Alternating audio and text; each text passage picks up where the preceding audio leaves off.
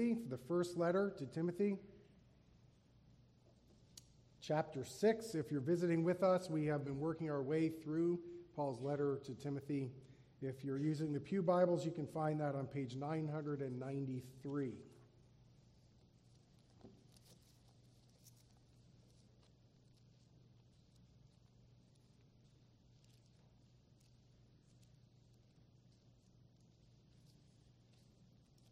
We are in chapter 6. Our focus will be on verses 6 to 12. Children, here are your questions for this morning. First, what did you bring with you when you were born into the world? Two, what will you take with you when it comes time for you to leave this world? Three, why is it important to thank God for the food, drinks, clothes, and homes that you have?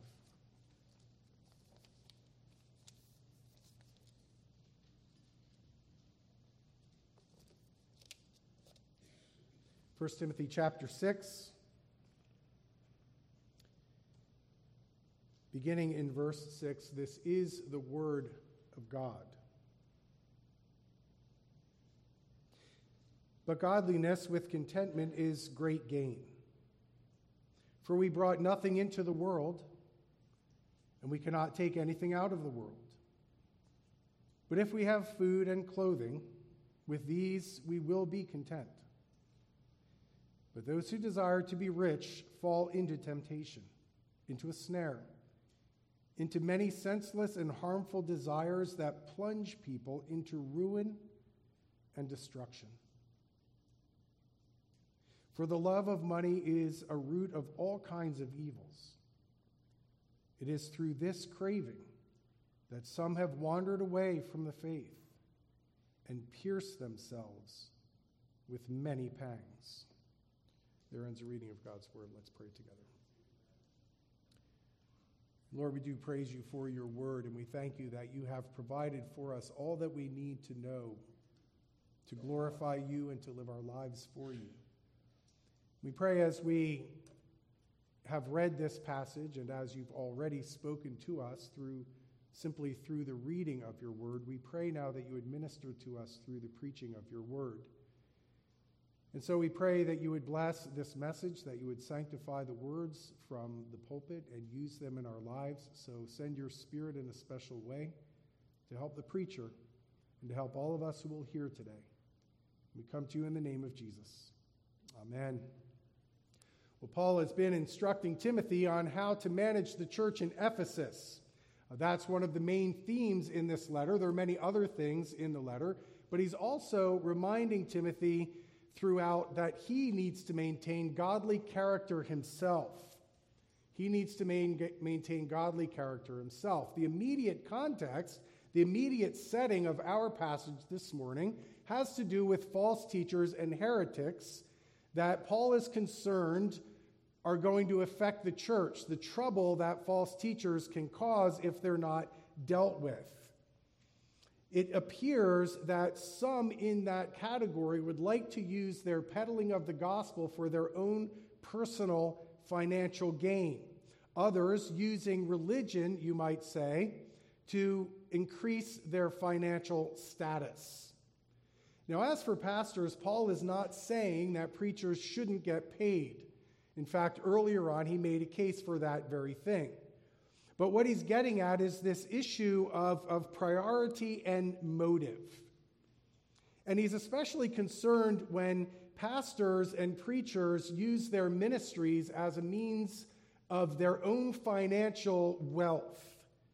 You probably are as perplexed as I am about how many health and wealth and prosperity preachers are out there that are so very popular. And, and they're lining their own pockets by money from their people that they're so-called preaching to but they're also making promises of wealth to people that they can't keep and that the people will probably never experience. So you see the danger of it in the area of ministry. But the message here the principle here is for everyone is for all of us warning of the danger of falling into a trap where money, in essence, becomes our focus, where financial gain or material gain becomes our focus.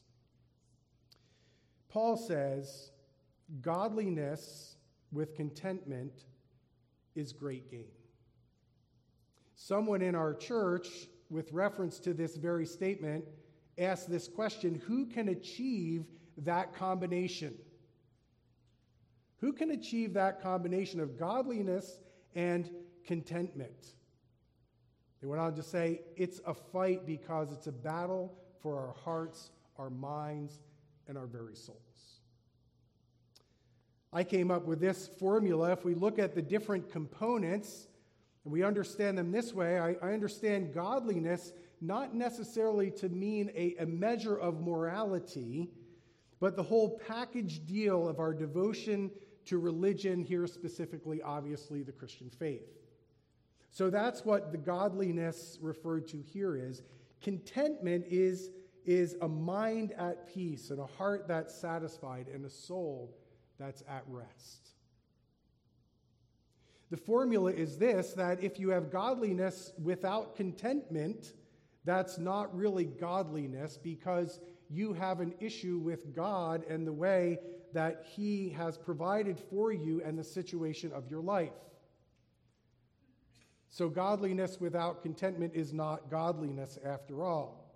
Contentment without godliness is great danger because we can easily become complacent about the more important things, the lasting things. And then the absence of both, the absence of godliness and the absence of contentment, is just downright misery. But the presence of both is deep satisfaction. There's something of an irony here because if you know someone like that who is thoroughly satisfied, both with the relationship with the Lord and their lot in life, it's easy to covet them. Paul says, Godliness with contentment is great gain. Great gain being that blessing of, of assurance in this life and that great hope for the next. Paul could speak with both authority and experience. When he reflects on his life and the trials that he's been through, says in Philippians 4 12 to 13, I know how to be brought low, and I know how to abound in any and every circumstance. I have learned the secret of facing plenty and hunger, abundance and need. And here's that so often misquoted, misapplied verse I can do all things through him who strengthens me. Paul found his strength and his satisfaction, his contentment in the Lord. He could deal with all of those things because God strengthened him. Well, again, the inspired words that Paul writes to Timothy and to the church there apply to us as well. Paul uses what I call material logic. Material logic. Verse 7. For we brought nothing into the world, and we cannot take anything out of the world. It's so very simple. So very simple. What did you bring with you upon entry? Look back and think about when you were born. Probably don't remember much. I often think of a man when I was in a situation where we were supposed to give the place of our birth and something about our lives. And he started by saying, Well, I was born in a hospital, mostly because that's where my mother was at the time. We might not remember much about our birth, but I can tell you this about my birth, and I can tell you this about your birth. You didn't bring anything with you. You came naked into this world. And so we start with nothing. Unfortunately, we do come into this world with something called total depravity. We are born in sin. And that should immediately make us realize that our number one need, above and beyond everything else in this world, is not what we eat and not what we drink and not what we wear, not what we have, not the stuff we can accumulate, but the number one need we have is to have that sin issue dealt with.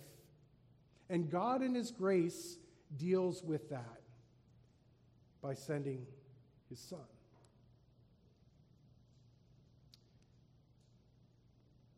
There's nothing we can do about the way that we've been brought into the world with nothing. But the issue that we all deal with is that in between, that's where the problem comes from. We ask, what is life all about? We have material needs, certainly. Certainly, we need to care for those needs. We need to work. We need to provide. The level of that certainly means different things in different cultures. Certainly, in America, that means one thing, and in other places where there's poverty, that means another. What does it mean to have the things and the amount of money you need to survive on? And so there's, there's nothing wrong with working hard to provide what we need. In fact, we have to. But the question is where do our passions, our pursuits, and our priorities lie? Scripture in many different places teaches us that, that those things can get out of whack. Our passions can be misguided towards things of this earth. Our pursuits can be consumed with pursuing material things. Our priority can be what we can get out of this life. It can get out of whack. And Paul is saying you need to discipline yourself, you need to keep those things in check. Again, don't get me wrong, there's nothing wrong with hard work and blessings of a good income, financial gain. We do and have stuff. It's good to leave an inheritance if that's at all possible. But if those things are out of whack and become our gods, then something is dreadfully wrong. There's a young man that I have never met well, I can say in some ways I've met him numerous times, but I can never get him off my mind. And I met him where I want you to meet him, and I'm sure you've met him before, in Matthew chapter 19. Matthew chapter 19, beginning in verse 16.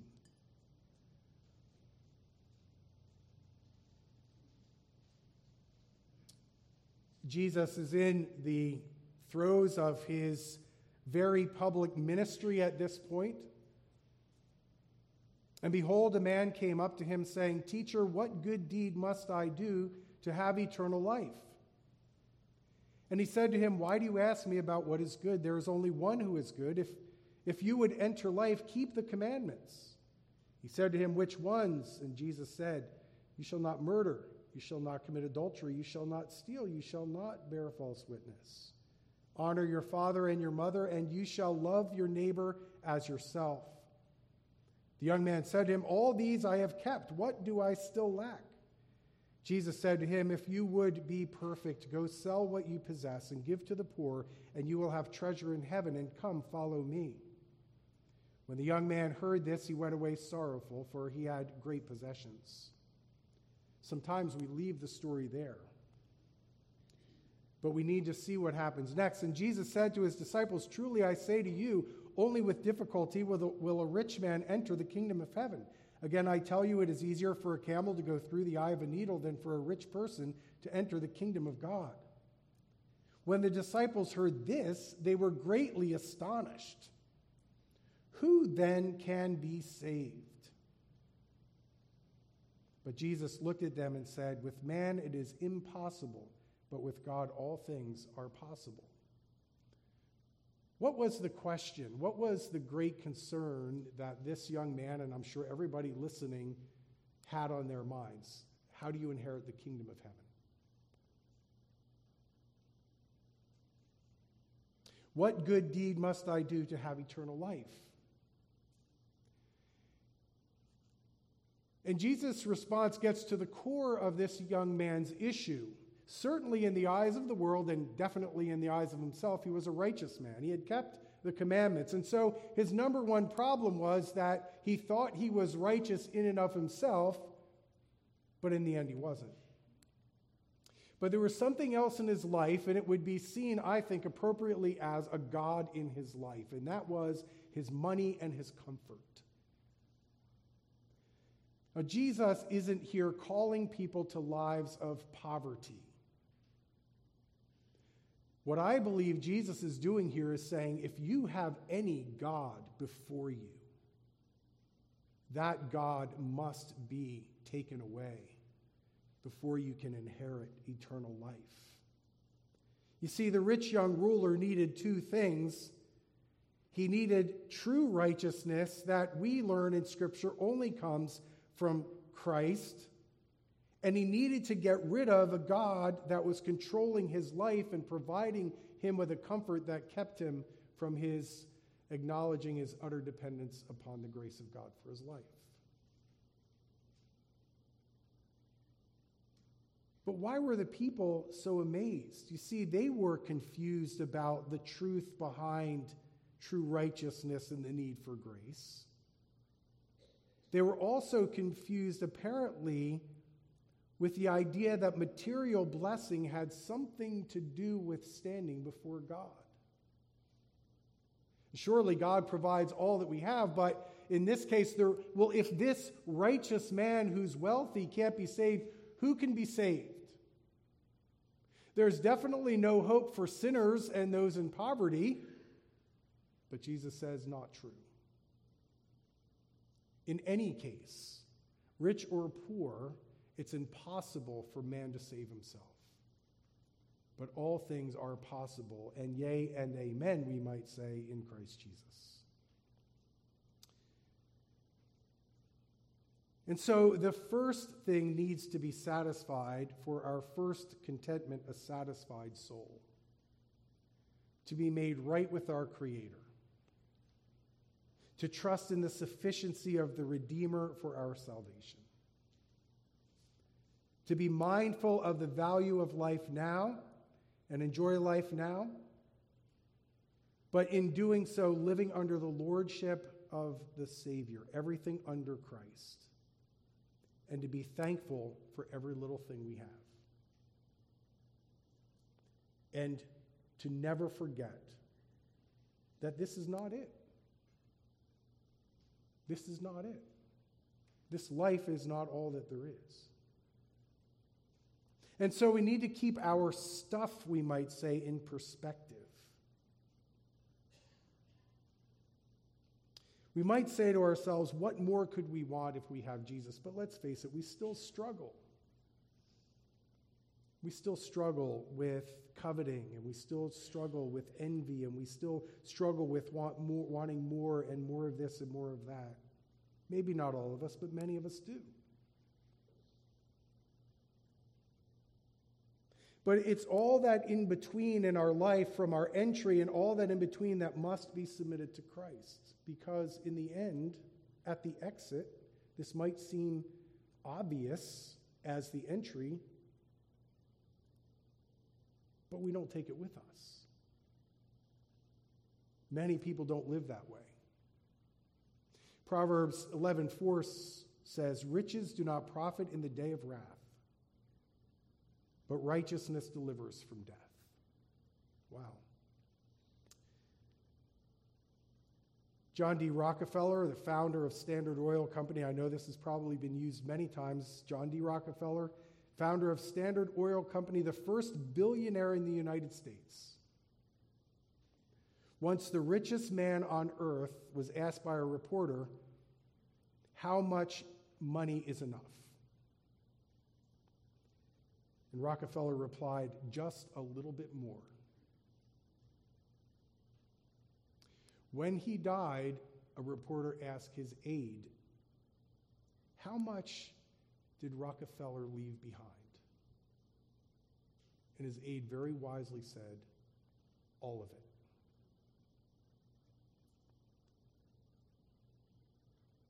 Job got it.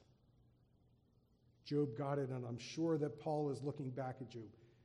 Job lost everything. Things kept getting worse. Job arose and tore his robe, shaved his head, fell on the ground, and worshiped. And he said, Naked I came from my mother's womb, and naked I shall return.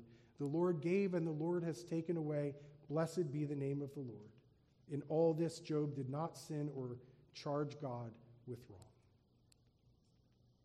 Do you know people like that? I do. I have heard many testimonies of godly people who are passing into eternity that have an amazing peace. I have never heard any one of them request to take anything with them except for family members. And they know that's only by the grace of God through faith in Christ. I got a beautiful call just yesterday from a husband whose wife is near to going home. And the conversation was peppered with words like content and peace and even joy. That's someone who knows that they can leave all this behind. It is hard to let go of stuff. It's hard to let go of life. For the sake of time and because I want to build on this so much more, speaking of advertisements, I'll have to finish next week. Because this situation, this issue is so critical for all of us even the godliest of the godly among us, to make sure that we're content. First, content that we truly are reconciled to our Creator God. But second, that we're living our lives in contentment, not clinging to the things of this world. And so the advertisement is this I don't mean to embarrass myself, but you have to come back next week. But we'll be happy to see you. Let's pray.